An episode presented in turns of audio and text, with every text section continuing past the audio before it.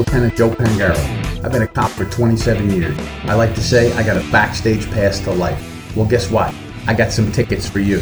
So come on in, pull up a chair, turn up that volume, and let's go. Chasing Justice is on.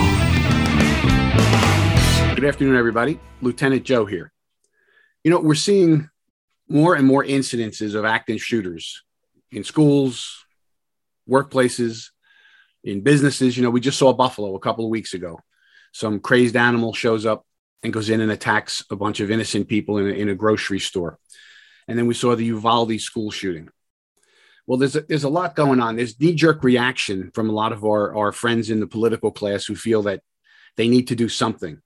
Uh, something has to be done about this guns. Something has to be done about guns. And you know, I, am trying to work my way around that as a pro Second Amendment kind of guy, a law enforcement officer my whole career. I carry a gun everywhere I go. So when I go out somewhere, uh, I'm not always so worried about, you know, what would I do if I could defend myself? I have the ability to do it, but a lot of other people don't. And we know the Supreme Court right now, uh, the federal Supreme Court is, is looking at a, a case about New York City and the right to carry uh, carry firearms. If you're a, a regular citizen, can you carry a firearm? So there's a lot going on about guns in our society? What's their purpose? Is the Second Amendment something that is is done? Has it seen its day, and it's time for it to go? Uh, as some people are saying, you know, this is not, uh, you know, this is not the the 1700s when we had a flintlock and we were trying to get rid of the king. Uh, we got people going into schools now and, and shooting little children. All right, so I figured, hey, what's the best way to go here is then to talk to somebody who knows about guns, somebody who trains uh, law enforcement people with weaponry to get get some of the myths out of our way. So today I said, you know what? Let me bring on my friend uh, Richard Sneath.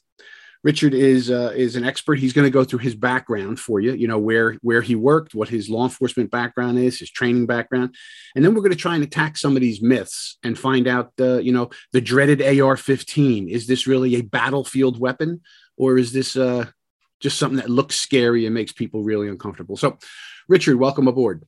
Oh, thanks, LT. Uh, so yeah, my name is Richard Sneath. Uh, I started at Burlington County Jail in 2002. Uh, I moved on to state corrections uh, in 2003.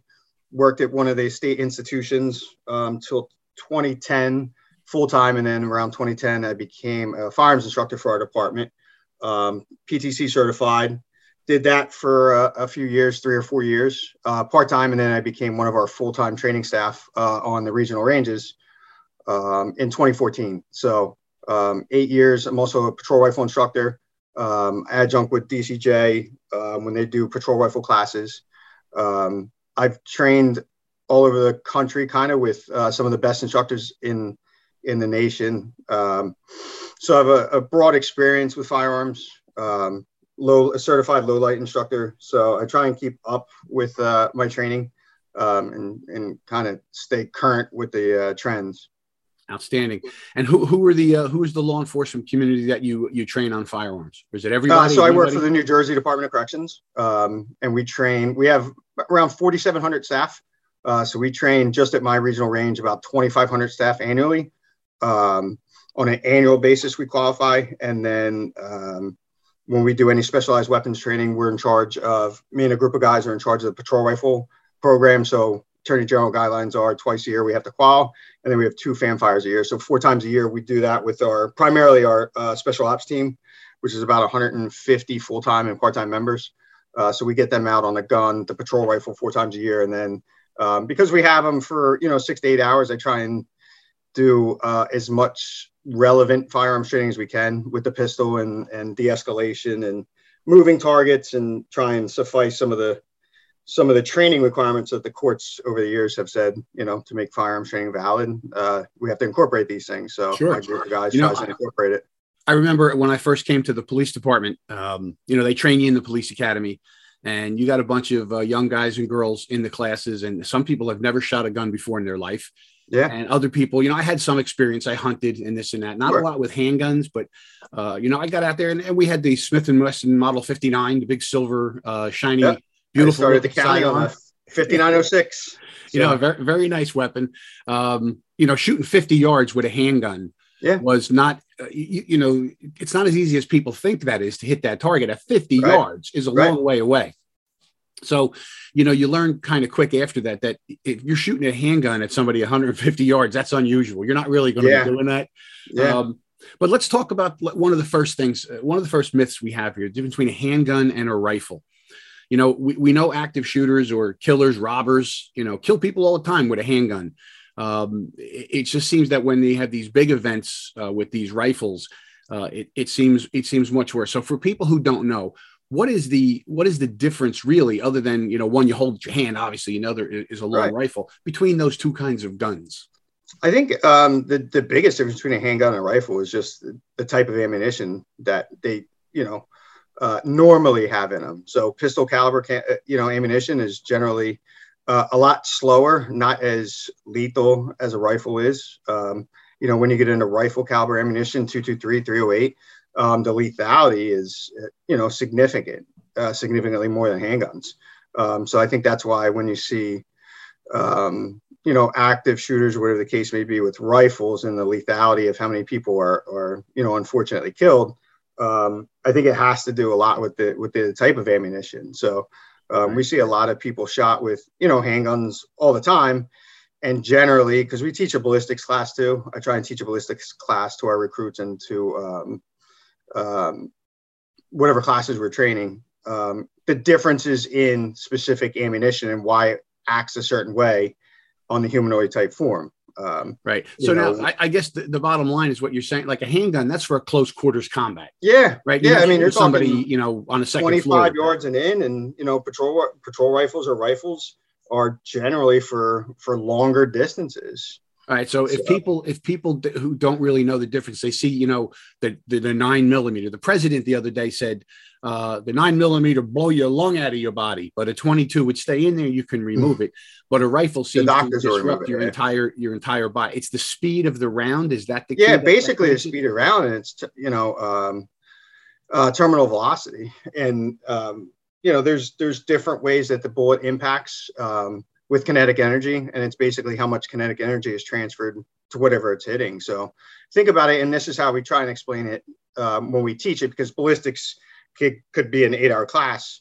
Um, if you were to take a pebble as a kid and throw it in and drop it into a puddle, the ripple effect is a little bit. If you take a rock and slam it into that same puddle, now that kinetic energy is transferred to the water. Now you have a big splash. So think about handgun round as a pebble and and the rifle round is that big rock that you're throwing in there pretty hard. Um, right. It, those rifle rounds, that kinetic energy, act the same way towards, you know, whatever whatever we're shooting. So right now, one of the ways I had it explained to me um, was that because of the speed, you know, you had we went to subsonic rounds uh, that was less sure. than the speed of, uh, of sound because they they had like a big thump when you hit somebody. You would right. push them with that. Where a rifle, a, a two two three round, the, the dreaded M16, the two two three that's basically a 22 caliber bullet pushed by a big shell. And when yeah. that hits your body, basically it disrupts your organs. When it hits yeah. so much energy displaced into yeah. you that it, it, it, mangles your organs on top of the bullet going through. Is that yeah. correct? Yeah, especially with um, there's theories in ballistics where you know hydrostatic shock, you, you know, basically burst organs on, on the way in. Um, it, it's possible. Yeah. I mean, just that kinetic energy, because you figure, you know, a nine millimeter round travels 900, maybe a thousand feet per second. Now you're getting into rifle rounds where you're over 3000 feet per second. Uh, right. Uh, even though it is a smaller bullet, it's traveling significantly faster. Right. Um, okay. So that, that's what causes all that damage so I hope everybody out there gets that. That's why the rifle is so much more impactful. You can shoot farther away, it's going a lot faster, and it causes a lot more damage. So let's look at the handgun for a minute. Uh, again, you know, uh, I carried a nine millimeter for a long time. Now I carry the 40 caliber. I like that round. Sure. Um, one of the things we always hear all the time is, why didn't the cop shoot the gun out of his hand? Well, why don't you shoot him in the knee? Uh, hmm. why, why don't we try and shoot the gun out of somebody's hand or shoot them in the knee when we're facing deadly force? Sure. Um, so that's one of the big myths you hear all the time. Why didn't you shoot him in the knee? Why didn't you shoot him in the hand? Why didn't you shoot the gun out of his hand? Um, when we're trying, when we're invoking deadly force, right? All options have failed. Um, deadly force is the only option um, based on the context of the situation. We're trying to get an immediate stoppage. Um, we weren't trying to get immediate stoppage to, to stop serious bodily harm or death to yourself or somebody else or a third person. Um, the only way to get that immediate stoppage is through successive rounds in, in the upper thoracic cavity or a CNS shot. So, um, you know, we don't aim for smaller targets and knees and hands and stuff. One, it's a hard thing to do, especially when you're moving and they're moving. And two, if we're trying to get that immediate stoppage of the threat, that's not going to give us an immediate stoppage of the threat. Um, we want to try and invoke as much blood loss, unfortunately, as possible um, to stop the threat, to stop them to get them doing whatever they're doing uh, to save lives. Right. So that's it's a, lot, you... a, little unreasonable. Um, and I think that's one of the movie myths that everybody sees, like shoot them in the leg. Well, you could shoot them in the leg and hit the femoral artery, and they're going to bleed out. Um, so we're not going to get an immediate stoppage, and you're going to have the same result. So it, it's not that easy. And I think, you know, Hollywood and and people that don't know, um, you know, kind of promote these unrealistic um, expectations of officers. Right. And that's what, you know, I, I love the movies. Uh, you know, you see a guy, he's carrying a, a snub nosed chief special 38 caliber handgun and there's a guy running across roofs and you know and he and he pegs him right in the knee and knocks the guy down and you know. Yeah, yeah and I, you know I, I i do a lot of training. Um i i shoot a lot. Um it's a hard shot. And you know one of the things that we're trying to do is now is trying to invoke a little bit of realism in our um what we call platform proficiency standard between the handgun and rifle with movement and a little bit of an exertion. Um, it definitely affects your accuracy and your ability to shoot the gun. So eh, I'm not in, in a real life situation where your heart rate's already elevated. Maybe you ran 50 yards, maybe you climbed upstairs, maybe you run it downstairs. Um, it, you know, we want to try and give the officers the largest area to shoot, which is the upper thoracic cavity. Um, right you know that's that's kind of things that are a little unrealistic of of some right. of the so so for people that don't understand exactly why cops do that it's very simple. What richard's saying here is when you have to stop a deadly threat someone's going to hurt you or a third person do serious damage kill you something like that you know shooting them shooting the gun out of their hand is ridiculous. You can't do it. It's it's it's that's movie and tv nonsense. So what you aim for is the biggest possible place you could hit somebody, which is the chest, so you don't miss, and you hope that you uh, create enough of a blood channel. I remember that word when I was taught that yeah. a blood channel, so that they lose blood pressure and pass out and they stop doing the yeah. deadly things that they're doing. Uh, you know, all this stuff, uh, you know, the headshot and this shot, that's all great if you if you're that good. But the average person, uh, I think most gunfights with police and bad guys take place in less than six feet. Yeah. And even at even at six feet, people can miss because of the adrenaline, the stress that's going on. You know, you move the gun one one iota in another direction to go over somebody's head instead of sure. hitting their body. Yeah. When I was on the job, we had two really good shooters. Guys were really good, and uh, both of them got in gunfights, and they both missed. Sure, um, it, it's it's not unusual. And we're human, and I think the courts have determined that officers are human, and, and those, you know, even though we don't want to miss morally, legally, or or you know whatever, um, it happens just because we are human. We're not robots. Right. Um, you know, one of the things that we we try and do is in our classes is is mitigate that a little bit by giving a lot smaller targets. Um, so we only have our guys work on a maximum of eight by ten, but most of the time it's four by six box all the way out to 25 yards. Right. Um, and you know, we, we have a reasonable expectation because of what we've seen over the last and we study this, you know, I'm kind of a nerd with this and my guys are nerds over the last hundred years of officer involved shootings and it doesn't matter if it's wheel guns up to the the, the newest um, you know semi-automatic handguns that the, the hit ratio hasn't changed in law enforcement. It's been about 20 25% throughout the history of law enforcement. Right. um, new york las vegas those guys great have great statistics on their officer involved shootings. And then when we invoke low light it cuts it about in half. So um, you know it, it's hard. It's hard especially with right. everything going on. Um, you know, to get those hits. So that's that. That brings me to a question. I remember we had a uh, a very progressive uh, young man who became our range officer, and our, and our range practice used to be twice a year. We would go out, stand at the firing line, and made sure everybody got a, a score sure. that could pass. You know, everybody got that passing score. And when this guy took over, he said it's very unrealistic, and we're going to do something different. So the first thing he did was he put two guys in a police car and had us race up to the range, jump out, run around a little obstacle course, then stop at the line and yeah. try and hit uh, some targets that were swinging back and forth. Right. Um, and the first time we did it, you would think none of us ever touched a gun before sure. in our life. uh, by the second or third time we did it, people were now qualifying in that particular area because you, you, practiced it. You kind of got used sure. to that. Yeah. What, what, do you think about officers doing that kind of training?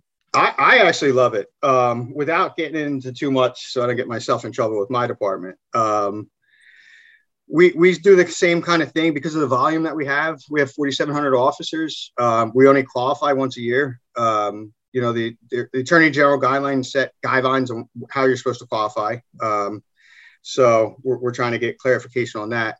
Um, and, and, I would imagine that smaller departments um, that have a little more time, like I, I, work with some of the local departments of the town I live in, and they, and they do some good work.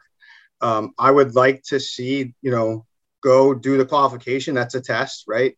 That's what suffices um, the state the state mandates, and then with the rest of the time that we spend on the range, um, and it doesn't have to be cost prohibitive with ammo or or, or stuff like that um, but give officers scenario based training. You know, the courts 40 years ago said that, you know, for firearms training to be valid, we have to do certain things shoot at moving targets, shoot in realistic conditions, um, you know, all the things that an officer would normally face. Um, and because of budget and time and everything else, um, I think a lot of departments gamble uh, with you know the officer and the public by not addressing those issues either because of money or time or now the excuse is you know covid and, and ammo prices which i understand. Um, i don't have to deal with that from an administrative standpoint. But the nominal cost that that is what's a mistake of fact shooting um, you know lawsuit?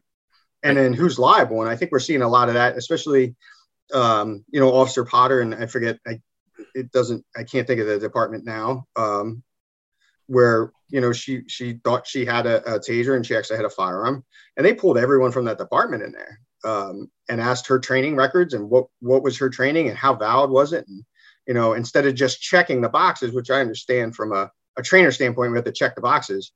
But after checking the boxes provide good, guys with good valid documented firearms training. Um, and we include in de-escalation stuff because that's important. Um, I think you know we have to include shoot no shoot scenarios because we can't amp guys up all the time and everything be a shoot because that might translate. So right, um, right. we've incorporated um, no shoot scenarios. We've incorporated um, some moving targets with with um, motorized target systems, um, and I think you know we would like to see that, or at least in New Jersey, uh, you know, some kind of standard where they say at least for four or six hours on the range you have to incorporate these things.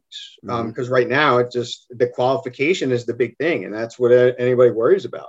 Right. And i think know, joe on top of that is getting firearms trainers that are comfortable um, you know teaching these things. Because it's one thing to put a book out on this is what you have to do but you know for to get guys up there to actually be able to teach it and to be proficient in teaching sure. it that's that's another hard thing. So what what about what about in the area of uh, of substituting to also use uh, you know use of force in this and that? One of the things I was the training officer as I ended my career. It's one of the things I did over there, and I know we when we finally had a training day an in-service day where we could actually use the time i acquired a whole bunch of airsoft equipment yeah uh, rifles handguns that matched our guns six hours and all that kind of sure. stuff and we did a lot of shoot no shoot scenarios and the officers found it very valuable to see you know, hey, I would have got shot in this situation, or I, I, I, would have missed here. Now, what do you think about using like airsoft? I think I think um, less lethal and and sims and and airsoft are huge training tools, especially when there's consequences to your actions. You know, it's gonna it's gonna be painful. Um, you know, our, our department does um, some of that with sims and and UTM's. Um, and you know, we we put guys in scenarios, and they're not all shoot scenarios. They're not all not shoot scenarios. Um, but you know, consequences for not properly using cover or tactics or things like that, um, or putting you know innocent bystanders in there. Um, it kind of gives a level of realism. Yes. Uh, yes. And, and I think it's phenomenal. And I think you know, UTMs are, are, maybe cost prohibitive, but airsoft, like you said, you can buy replicated guns and pretty much do airsoft anywhere. Sure, um, and so that, that's that's what we found. We had the you know the the simulation simulations, but yeah. they were six hundred dollars a gun sure. to change the thing, plus two dollars yeah. a bullet. The this airsoft, I, I outfitted a group of ten people for like thirty five hundred dollars. Yeah, and we had thousands of rounds, and we could go yeah. out and do car stops. We could do exactly. emergency stuff. It was it was really great training, and I, I suggest all agencies take a look at it.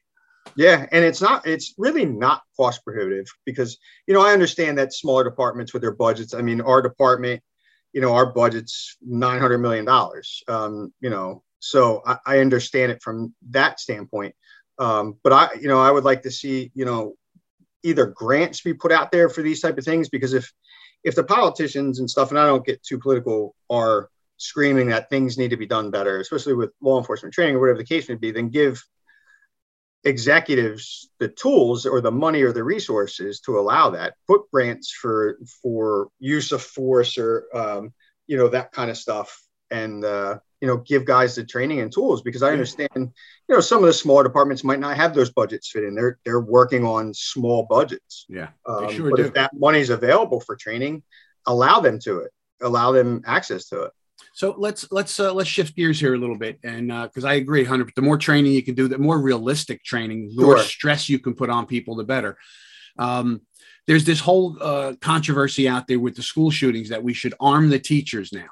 Um, you know, a teacher wants to be armed, they they go qualify. There's there was a TV show that I watched, and it was it was it was a little bit older. I think it was 2011 but it was in Texas, and they took uh, five teachers that all had concealed carry permits. They all legally had them, and they said they would carry in school and they put them through a training program and they videoed it and this one woman she was i talked about her in another episode she was very confident and uh, she went into the this situation where they had a guy come in with airsoft guns uh, come into the room where she was protecting the kids and when she saw the rifle she panicked sure. fired rounds into the ceiling he killed her and, and all the kids. Then later on they had her on the real range where the target was a bad guy holding a gun to an eight year old's head. Yeah. And she fired like uh, 10 rounds and hit the kid three times. And yeah. she was devastated. Yeah. So when it comes to private citizens, you know, teachers carrying guns, what do you, is that a good idea? If they get training, can people do it? I, I don't honestly, I don't know. Like, like you said, it, you can give people tools, but if you know, I'm not, I'm not a construction trade. So if you gave me the best Milwaukee DeWalt tool and I don't know how to use it, I'm not going to be proficient. And then if I don't know how to use it, I don't go get training in it and be proficient in it because I can go get training and use it once a year and I'm not going to be proficient. Um, right. You know, that it's, it's hard. Um, it, do, do we want me and my wife don't have kids? Do I want my, you know, teacher armed? I don't know. I don't know, Joe. I think that's the best thing. I think it's hard to say, hey, you know, as teachers, you know, here's a gun, protect our kids um, you know, check the box like they do, and then you know you're you're you're trained to protect kids, and then like you said, something happens. Yeah. Um, it, it, it Richard, it is hard, and I know you're, you're trying hard to come up with yeah. a good answer, and we all are because I get yeah. asked this a lot. And I would, you know, my answer has come down to I, I saw I saw a pretty good meme. There was a teacher standing in front of a bunch of kids with a guy with a rifle, and it says the teacher protecting the children. And then another picture, she's holding a handgun. It says she's effectively protecting the children. Sure. But the reality is, here's the way I see it. Um, you put everybody in that school is armed, and there's a shooter. I go in there. I don't know who the heck's got the gun, who the shooter is. Right. They're going to be cross firing at each other. Now, if you had retired military teacher that had that kind of experience, I might say that teacher is okay. Yeah. If you had a principal or assistant principal and he or she had some experience and had access to a weapon, I'd say maybe. I, am not. I'm not a fan of every teacher being armed. No, no. I mean, it, it's it's hard. Like you said, like there's considerations if there are an active shooter, who's the good guy, who's the bad guy. Everybody looks alike now. Um, you know, you're seeing a little bit of uniqueness now um, with the last couple active shooters with body armor and stuff. Um, yeah. You know, which was a thing and then it wasn't a thing, and now it kind of is a thing again. Yeah, they're um, learning. Yeah, yeah. Um, so let, us draw our attention to that for a minute. Let's talk about yeah. the dreaded AR-15. You know, is this thing? Uh, did they pull this off a Marine somewhere in Fallujah and hand it to right. people in America and say, uh, "There you go, you got a, a, Marine weapon"? What what is the AR-15? So um, when Eugene Stoner originally designed it back in the late 50s, um, you know that was for the military, and then it, it kind of adopted. But the this the Armalite rifle that we have in you know most civilian capacities is a semi-automatic rifle, just like anything else. Um, there's no special features to it. Um, it just looks like the military rifle. Um, New Jersey has specifically banned the AR-15 by name um, since the 90s. So the AR-15 by name, Colt AR-15 or anything derivative of the AR-15 has been banned by name. Um, as long as it's not substantially identical, uh, whatever the state police rule that is, um, you know, civilians can own one in New Jersey. Um, they can't have, you know, they only can have two of the five evil features. Um, so you can't have a bayonet lug. Um, if you have a pistol grip, it can't have uh, um, a flashlight or so. You know, the, it, it, the term got a little bit bastardized, I think, in the 90s um, with assault rifles. The AR was never called the assault rifle, it was called the Armalite rifle. And then I guess throughout um, politicizing things. They just assumed that the AR was assault rifle, and then you know they became all things bad. So, mm-hmm. um, you know, any any misuse of a tool in bad people's hands create can create havoc. You know, a, a school bus, a Ryder truck. Um, well, I, I saw an know. ad the other day, a repeat ad from the Sears catalog in 1923. You could buy a uh, a BAR. Um, yeah. 30 caliber semi-automatic yeah. rifle um, which was which is a big. I think uh, Clyde Barrow carried one of them sure. around with him when he was shooting up banks. Yeah. And uh, we just have a different mindset of people today. There, there's mental illness we don't address. Yeah, uh, there's all kinds of problems that that why these kids are going to the schools for home protection. If somebody's out there listening right now to going, you know what, I, I I don't like all the crime. I don't like where things are going. I want to get something for home protection that I could use, my wife could use. What what what are we talking about for somebody like that? Um, so I, I, you know, I think we can agree the easiest, easiest thing for people to use um, for home defense is the revolver. Um, you know, it, it's you, you, load it, it's in a cylinder, it kind of has a heavy pull. Um, it's it's easy in that sense where you can just aim it, and I would suggest aiming devices. Um, and I have a couple friends that uh, promote those kind of things. Um, it's just always, for the most part, reliable. Five or six shots, um, you know, if you wanted to get into the the semantics and the nuances of everything, um, if I had to protect my family, and, and, you know what I tell our guys is, if you're going to get into a gunfight, bring a bring a rifle. Um, you know, there's some schools of thoughts that, that, that have an AR in the home. Um, they're not that hard to use. I mean, we train 18 year old kids going to, to, in the military how to use them. Um, it, you know, it's just a couple more levers. Um, you know that I would if it was a, a brand new gun owner, um, a revolver. It's just easy, um, and, and, you know with good training, you can be proficient in it. Um, what about what about a shotgun? A shotgun? Uh, shotguns. So there's there's um, my personal feelings. I have a love hate relationship with the shotgun, especially in law enforcement. Um, I think in law enforcement, especially the way that we use them traditionally with buckshot, probably isn't the best ammo anymore.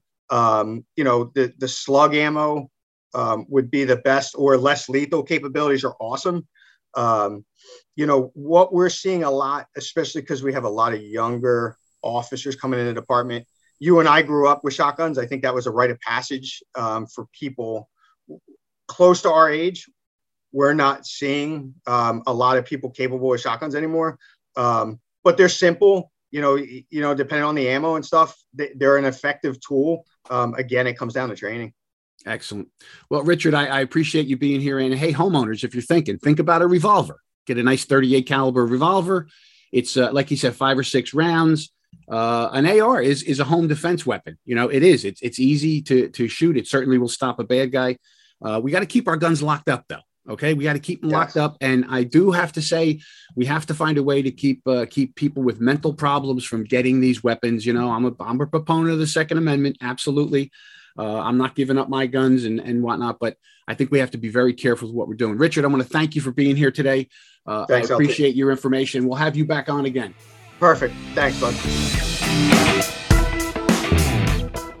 While many things we hear are lies, we know one thing is true viruses exist and people get sick. Look, there's no guaranteed way to keep from getting sick, but there is a way to reduce your chances. Cofix RX, the original povidone iodine based antiviral nasal spray that you hear Dr. McCullough talking about, provides an additional invisible layer of protection from colds, flu, coronaviruses, and more. Click the banner ad on AmericaOutloud.com and use promo code OUTLOUD for 20% off. Stay protected with Cofix RX. Here on America Out Loud, we emphasize optimal health, and air is the most essential element for life. The average person inhales over 35 pounds of air every day. Yet we seldom think about how to rid the air of pathogens swiftly and safely when we need to. The Genesis Fogger Plus HOCl is the only way to quickly and naturally restore air to its optimal condition. Visit genesisfogger.com forward slash out loud for a free ebook on everything you need to know about HOCl and receive a 15% discount on the Genesis Fogger with promo code OUTLOUD. With Genesis, you'll be ready for what's next.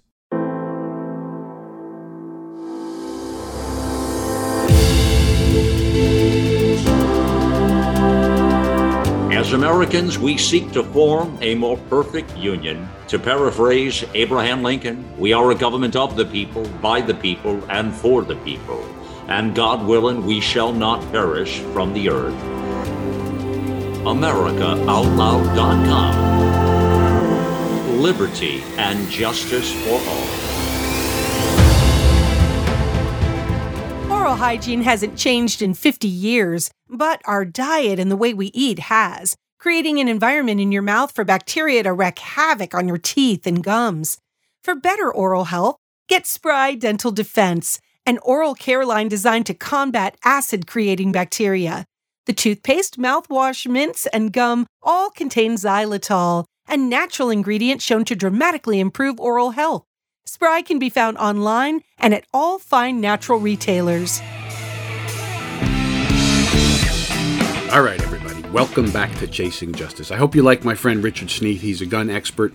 With all of this talk about guns, I thought it would be good uh, for our law enforcement people out there and for regular people to understand a little bit about the different kind of guns. You know, the dreaded AR-15, the you know the the scary looking thing that's out there. Listen, there's no doubt about it. Um, semi-automatic gun, which obviously semi-automatic. Every time you pull the trigger, it shoots a bullet. It's not an automatic rifle. It's not a machine gun and it does look scary. But like I've said before, there's lots of other 223 caliber rounds, which is the same thing, 5.6 millimeter, I think, whatever it is um, that the 223 is, that you can buy that don't look scary. They're just a wood shaped body and they shoot just as fast, just as many rounds. So, uh, it, is it a weapon that can cause a lot of damage? Yes, it absolutely is. We know we've seen it over and over and over again. Where do we draw the line?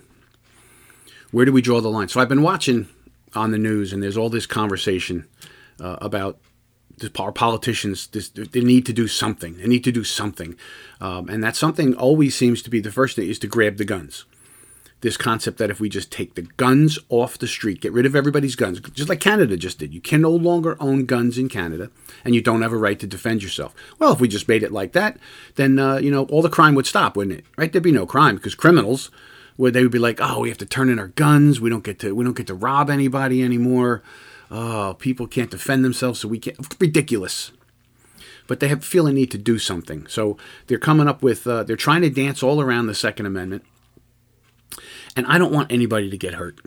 It is very difficult at a time when we have these kind of uh, shooting events that we see in our country, whether it's uh, it's in Buffalo in a grocery store, Denver in a grocery store last year, or in Uvalde School, where we see children uh, killed. At the heart of it, the gun was used to, to do that, but the person who did it was evil, and you can't legislate evil. And I have a hard time talking about it, um, not the words to come out of my mouth, but the the understanding of you, you can fall prey to that argument that if we just took away the guns, then nobody would get killed. And the reality is that's not true. That's just not true. And and it sounds cold to say this, but when we look at the number of events um, where these kind of rifles are used, they're used 15, 20 times a year in mass shootings, which is 15, 20 times too many. But they're used 15, 20. Handguns are used many, many, many more times. And the statistic and I'm telling you, go look it up. Go look up the statistic uh, for all of you who don't believe it. Um, armed citizens defend themselves between 100 and 500,000 times a year by having their own gun. So how do we take away? That'd be 500,000 potential more victims if we took away people's guns. So we have to we have to calm down and take a deep breath and not knee jerk, right? We're not politicians. We don't have to do something just because um, we have this, we got to get on TV and say, look what we're doing. We're saving everyone. And you're not saving anybody because in reality, who are you taking guns away from? Law abiding citizens. That's who you're going to take the guns away from. How's that going to make anybody safer? Well, right now we know that the Supreme Court is going to come out with a ruling pretty soon on whether or not, I believe it's a New York City law, whether people are allowed to arm themselves in New York City. I mean, does the Constitution stop at a city's border because the city uh, council in there says, well, Second Amendment don't count here. We're restricting it. You can't use it. I, I don't think it does. Um, now, let's look. Of all the cities where we have the most violence, who's in control? Whose policies are in control of these cities where they, who's in charge of Chicago? Conservatives or liberals? Unfortunately, it's the liberals. And they, they have the strictest gun laws in those states, and they have the most violence. This is almost anywhere. I heard an argument the other day. Somebody listed the most shootings are in conservative states. And that's probably true, but they're not in conservative cities. So you might have a conservative state like Mississippi, but when you have a liberal um, government in the cities where the shootings are taking place, that's why. To a large extent, it's it's about policy and how people do things. So, do we want to take away everybody's guns? Now, if something happened to somebody in my family, would I see it differently? I don't know. I'd be certainly be very upset. I maybe even would feel foolish that I didn't knee jerk and scream, take away all the guns. But then you'd have to say, if something happened with that person who hurt my family member, would they have turned in their gun, or would they have had a gun anyway? And how about if they started doing something and there was three people around them that had concealed carry permits and they could respond and take that person out. Somebody on the subway uh, starts to do something funky, pulls out a knife, and you got five people there that are concealed carry, trained concealed carry people, and they can stop that threat immediately. You know, what, what is that worth? The problem is we can't have a conversation. We have a knee jerk reaction. And if you are, uh, if you are uh, pro Second Amendment, you must be a nut, and that's why, and that's how you're portrayed in the media, and that that that persona seems to follow people. Here's what I think it really is. You know, the other thing I was watching on the news is they were talking about how come people just don't get it? Why won't they go for reasonable, common sense gun regulation? Well, I'll tell you why. Because it's a slippery slope. It's a slippery slope. When we when we give up a little bit of any of our rights, it's easier to take more of our rights later down the road. Because you got to say, you have to be honest about it. There are absolutely groups of people in this country who do not like guns and want them all gone. They want to confiscate them all, they want to remove them all, and they want to disarm the entire population. They're absolutely out there.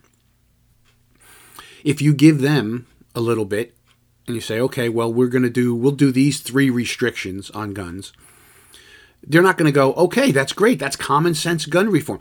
Nobody under 21 can buy an AR 15. Okay? Um, as an adult, can I buy one and let my 18 year old son use it? does that um, does that counter counter counteract the purpose of the law?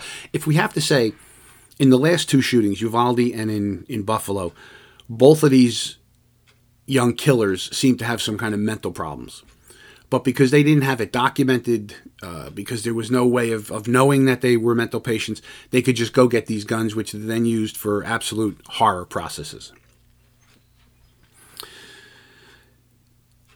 If I am an adult and my son is a reasonable person and he wants to shoot the AR 15 uh, out in the woods, he wants to go uh, woodchuck hunting or whatever it is they do with these AR 15s, and I know my reasonable son is not going to go to the elementary school and kill everyone and I let him use the gun.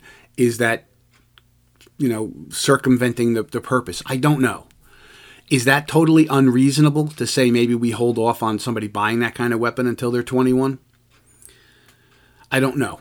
Um, you're 18, you can go to the army and you can go die for your country, but you can't drink a beer and then you can't buy a gun that you want. So we're, walking a, a, a, very fine line here, a balance we're trying to make, trying to create a balance for what's right and what's wrong in our society and how how we solve these problems. But I think that's the real that's why people won't jump on to coming up with some common sense. Um, you know, a waiting period, a one day waiting period. Is that unreasonable? Well, I have a right to buy a gun, don't I? I should be able to walk in and buy the gun I want. I know, but I have to wait two days. So they check my background to make sure I don't have a history of mental illness. On its face, it does not seem unreasonable. But if you give in to, okay, they got to be 21 to buy it, and you have a three day waiting period, what comes next? Well, you can only have a magazine that shoots one round at a time. You have to single load the. See, that's the kind of thing people are afraid of. Because unfortunately, our friends on the left uh, who want to restrict your rights in all different kinds of ways, they're not satisfied. They're not going to say, hey, these, this is great and reasonable, and we've just made it as safe as we possibly can. So that's great. Let's move forward. No, they're going to go for the next thing. You know, they're going to go after the next. And we see President Biden now saying that the nine millimeter uh, is the most dangerous weapon. And you heard Richard Sneath, right? Handgun bullets are relatively slow. Of course, they'll kill you if they hit you in the right place or they hit you in the head, but they're relatively slow. They're not like a rifle bullet. But he wants to get rid of nine millimeters, which means what? Nine millimeter handguns. What's the difference between a nine millimeter handgun and a 40 caliber handgun? Just really the size of the bullet and then a 32 or a 38. Well, let's get rid of them too. Everybody can have 22s because that's what the president said. You know, 22 could shoot you in the lung and it doesn't blow the lung out of your body like a 9 millimeter. Uh, they can go in and get the bullet out and you can live. So, do we not expect that at some point down the road, our friends on the left who are completely anti-gun would come down to everybody can have a 22 caliber uh, handgun that shoots three rounds. That's what you can have, and you can have a, a shotgun for hunting birds because they seem to think that the Second Amendment is there for, for hunting. You know, uh, Governor Cuomo in uh, New York was famous. You don't need 10 rounds to shoot a deer. Well, it's not about shooting a deer. Uh, the reality, the reality is, our forefathers saw that man is inherently evil. The default position of humanity is to live under a tyrant. And America was an experiment in freedom. And at some point, there may be a government that's in place that wants to override the people and take over the people and act tyrannical, and the people should be able to fight off that government. That's the purpose of it. That's why we have a right to our, our firearms. Uh, it's not to, to shoot a deer, or it's not to go bird hunting, or it's not to shoot a 22 at a target. We have a right to protect ourselves from enemies who come into your house, or from the government that tries to come after you. Now, we, we can't talk about that anymore because, oh, that's stupid. Oh my God, no government's going to come after you. How are you going to fight tanks if they came after you? That's not the point. That's not the point. The greatest military of the time, the British Army, was fought back by firearms, uh, flintlock version, uh, by farmers and bartenders and people who uh, made, milk for everyone to drink. They fought off the greatest army in the world. It can be done if it had to be done. And I don't want to go far, far fling into that. I'm just talking about trying to understand, you know, what do we do about these shooting situations? Do we do we find a way to identify people in advance that are potentially dangerous and then go after them, right? Get them get the guns away from them, make sure they're they're safe. What else is going on in the news? Well, we have we have big big uh, Supreme Court decisions coming down. We're going to find out about Roe versus Wade. Uh, that can happen any moment. It can happen while we're talking. We're sitting here together. The court can come out with their decision, which seems to indicate uh, that they're going to overturn Roe versus Wade, and then the right to abortion is going to go back to the states. So uh, we already see that our Department of Justice is not protecting the justices. They're letting people intimidate them, go after them. Um, what do you think they're going to do if this comes out and it overturns Roe versus Wade? Do you think someone's not going to attack the houses of these justices? You're not going to see that? Why are we letting people protest up and down their street? Go protest at the Supreme Court building where we can secure it and make sure that the justices are safe. And I mean all of them, right? I'm not just saying just the conservative. All of them justices should not be harassed. They shouldn't be intimidated. They should make their decisions uh, based on their, their understanding of the law and how, how it fits in with the Constitution without having threats on their lives, without having nuts show up in the middle of the night with guns and duct tape and zip zip uh, uh, cords to uh, go into a justice's house to kill them. Uh, this is that is totally unacceptable, and if we don't realize that that is really pushing the the pendulum way way far to make a point, why are they not immediately protecting these justices? Why has the president, who runs the Department of Justice and has a right to give them orders, has not said to uh, Merrick Garland, I want federal troops over at the houses of these judges, and anybody that carries a sign near a judge's house, I want them locked up for intimidating a judge under federal law. Let them protest somewhere else, not in front of the judge's house. That's what I would do. President Joe, that's what I would do immediately. I would call him in. I'd say, Come in here, Merrick. Sit down. I'm giving you a direct order. I want federal troops all around those houses of those Supreme Court justices, all of them, all nine of them. And if one idiot shows up with a sign trying to intimidate or, or, or, or uh, scare that judge or to influence that judge, I want that person locked up and charged with everything we can possibly do. And I want it done now. By the time this conversation's over, I want FBI agents running out to their houses. That's what I would do. I would set up areas that say, here, here's a protest area right by the Supreme Court where you can come and your voice can be heard because you should have your voice heard. That's part of our Constitution. You have a right to redress the government for grievances. You don't have a right to intimidate and threaten the lives of our judges. See, the rule of law has been breaking down for, for quite some time now. Uh, we have people who riot, loot, and burn right in front of us, and we don't take action. Or if they are arrested, the charges are dropped. We have prosecutors in our cities and our states who refuse to enforce the laws because of their political beliefs about the laws. So each time, you know the game Jenga, where you take the, the, the boards, the wooden pieces, and you put them all together, you make a big tower, and you got to pull one out at a time without letting the tower fall over?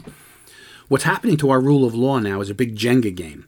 We're pulling out the structural foundation under the rule of law, which is what keeps our, our, our freedoms and our society chaos free. The rule of law. We're slowly but surely pulling those pieces out, and eventually it's going to tumble because we now see.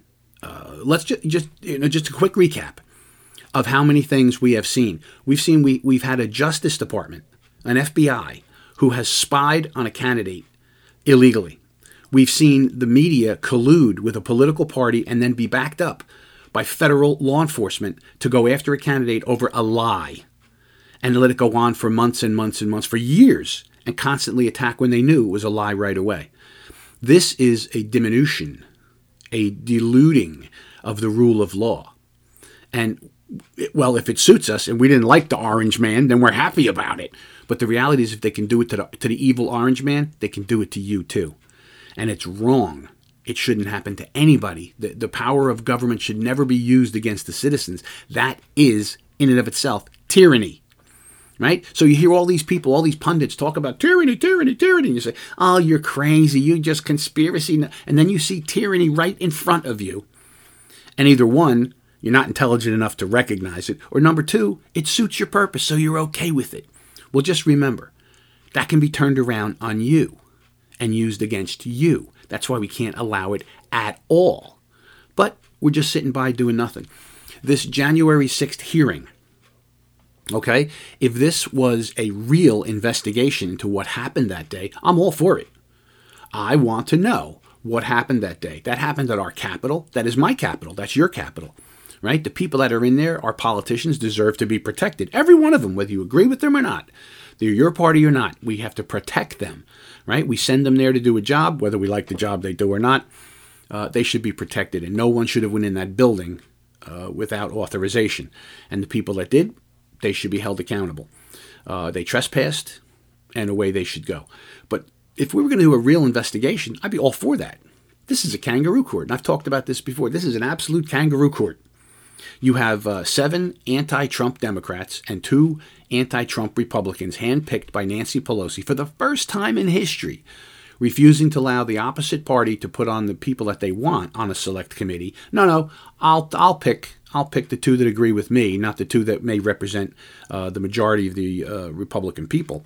Uh, I'll pick, and they'll be on the committee. That's a kangaroo court. That's it. That's why nobody cares. Nobody's watching it. It's it's obviously it's it's it's got one political purpose to take everybody's mind off of how horrible, really horrible, uh, Joe Biden's administration and his policies uh, are for the American people. Uh, and number two, to prevent Donald Trump from running again because they are scared to death that if he decides to run again, he could win and then he could be the president, right?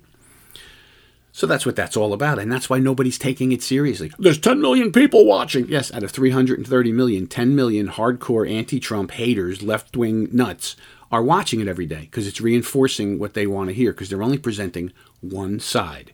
They're not actually investigating. If they would, uh, I would welcome a real investigation. But I want to know lots of things. I want to know what kind of investigation was done about the shooting of, uh, of, of, the Babbitt girl. Uh, that seemed pretty quick that that was adjudicated. That was a good shoot. An unarmed female climbing through a window, shot at uh, very close range. Try and do that tomorrow night. Have a cop do that tomorrow night. Uh, and and see how everybody two days is. like, Oh, it's a good shoot, good shoot. Cop was nervous, thought it was going to be bad, so he shot, per, killed the person. Right? You go see if that works out that way. I guarantee you, it ain't going to work out that way. So we look at that and we say, that's that's pretty bad. Now, our economy, our economy is slip sliding away, and the president, um, as he gets older, and I think he does have some some mental concerns, you know, of aging. He's just an older man. And as people get older, they lose their mental faculties. They they lose the ability to do things. Uh, they keep trying to insist to show us, look how healthy, how vibrant he is. And he keeps falling off of bicycles. He trips going upstairs. He's an old man. He's a feeble old man uh, who's who's frail. Uh, his thinking is all not there, but he serves the purpose, right? He everybody else is calling the shots, and and uh, Uncle Old Joe is just stumbling around, uh, tripping and falling all over the place, saying ridiculous things. Did you hear the other day he was at at some funeral giving some kind of a a eulogy or something for somebody, and he talked about how you know, unfortunately, your your CEO dropped dead. You know, this is this is this is appropriate way to handle yourself. No, but he, he's an old feeble man, and the more they try and tell us that he's not, the more he looks ridiculous. The more the rest of the world see. I'd rather him go sit in the basement and uh, you know than be out there in the public looking looking like the way he does because the rest of the world is watching. You know, Putin made decisions about Ukraine based on who the president is here. The Chinese are making decisions based on who the president is here. So we, we can't forget that. Uh, I do see some funny things on social media. You know, uh, during the election season, remember, oh, Joe Biden is a is a is a good man. He was going to be. Remember his, his. I will be the president for every American, even if you didn't vote for me. I'm going to make sure you're represented. Uh, anybody out there um, conservative or Republican, do you feel like he's worried about you and what you think? Do you think he's being your president too? Uh, I don't feel like that. I don't think he takes any of my concerns uh, into into consideration. Um, he, he tells us about the economy. He was at the beach the other day. They sent him to the beach, right? So we, oh, look at him. He's at the beach, right? And uh, a reporter asked him, what, what about a recession? Which all we're hearing on the right wing, left wing media everywhere is this approaching recession the signs are clear that it looks like a recession is coming. It is not a mystery how recession comes. You have too much government spending, you have high inflation, and shortly thereafter, there is a recession. We're already seeing 0% growth uh, in a quarter, and we saw negative growth before that. If the next quarter shows negative growth, there's your recession. And he snapped at this, this uh, reporter. Who says that? Nobody says that. Nobody says that it's it's it's it's a problem. It's something that we should be concerned about, uh, as opposed to you know who trespassed in the Capitol. Those people should be charged with trespassing, uh, and and should be a lesson to everybody. Don't go into the Capitol when you're not invited. Uh, but let me let me circle back, Jen Psaki. Um, I did see video of, of police officers calling people in, waving people into the Capitol. I saw it. I saw it on the news. Um, What's that all about? See, so there's lots of things that if they really investigated, we would find out a lot of things. And I'm all for it. Uh, but this one sided kangaroo court, I'm not. So I mean, I, am I'm, I'm losing track here of myself. Um, so, Mr. Biden and our economy, we're not going towards a recession. Although, uh, we, we did a tile in my bathroom. I, re, I, re, I demoed and did a bathroom in my house. And the guy we had bought the tile from is a local tile store. And we had done um, the downstairs bathroom, I don't know, about a year ago. Uh, I demoed that out and I bought the tile from the guy, and uh, business was booming. This guy could not sell uh, any more tile. So that had to be two years ago. Yeah, because Trump was still president. This guy had, had, so much orders coming and going. The housing market was booming. This year, uh, probably January, February, I went into him and said, "Oh, I need tile for the bathroom," and yeah, he's no problem. I said, uh, hey, I'm here. You know, things might slow down. He goes, the economy's already done. He goes, My orders have dropped off to nothing. Uh, I talked to a couple of friends of mine. We had a plumber come in to do some of the plumbing work. He says, "Yeah, I got jobs going through July, maybe August, uh, and then that's it. Um, housings are stopped. People are stopped all their projects. Uh, the economy's dried up. Um, it's going to be a tough fall." Um, a, a, construction guy. I talked to him. I said, "Hey, here's what I'm here." He goes, "Yeah, absolutely. Um, all my side jobs are drying up. Uh, there'll be nothing going on in the fall and winter at all. Uh, the economy is is is hit a bad spot." So we have some troubles ahead. I think this is absolutely true. So for the president to say no, there's no such thing. Um, I think that's that's a problem for all of us that we can't eat, we can't we can't deal with it. Nobody will deal with it. Nobody will be truthful about it. Nobody will look at it truthfully. The media is one-sided, and once again, we can't trust anybody. So I think we have uh, we have some problems coming. So get ready, everybody. Go out there and uh, make some extra money if you can, put some money away. I don't know, maybe buy a gold bar. You can chop it up into pieces so you can buy your toilet paper uh, when the economy takes a dump. So, for many people out there who didn't live through bad economic times, they have no idea what's coming and how uncomfortable it's going to be, and people start losing their jobs, and uh, it makes life really miserable. And Mr. President says, There's nothing we can do, not one thing we can do about this. He's wrong. There's lots of things he could do about it. He's the president of the United States. But this is where me and Miss Kathy were just talking.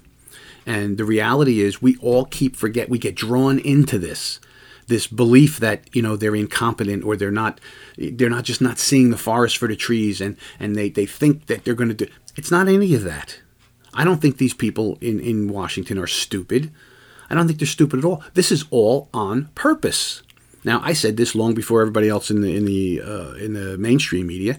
Go back and listen to my listen to my uh, podcasts. This is all on purpose. They're doing this for a purpose. They are running the gas price up so that we buy electric cars. There's an opportunity for us to go electric. It's so expensive. They're doing this to us on purpose for a reason. Right? None of this is because they're incompetent. I think they are incompetent. That's that's besides the point. But all of this is happening because it's part of a bigger plan. We are greening us out, and it's going to it's going to wipe us away because we're not prepared to go green. Janet Yellen, uh, she's you know the, the the Fed, she comes out and says, "Well, the only way we're going to get out of this is if we go green." How the hell does going green going to put food on the table? Right, uh, Mr. Buttigieg there, uh, he's in charge of transportation. He doesn't do anything till his plane gets canceled. Now he's all upset. Meantime, you got flights, you got the, the supply chain is a train wreck, the housing market is going to hell, interest rates are up, inflation is 8%, people can't afford to live. These are all clear results of policy. And I hope people have some common sense out there and will start to say, what's the difference between how horrible things are right now and how great they were two years ago? Take the orange man out of your head and look at the facts. What is the difference? Policy is the difference. The way we do things is the difference. What we believe in, how we function, right? What government does or doesn't do is what makes the difference. So I want to thank everybody for being out there. Uh, we're going to get Mr. Sneath back on again in a couple of weeks, and he's going to talk uh, some more about some things we need to learn about uh, handgun practice. If you're going to get a gun at home, let's be safe. You got to always be safe, be safe, be safe. So this is Lieutenant Joe uh, saying, have a great day. Remember, be a part of the solution, not a part of the problem. We'll see you down the road.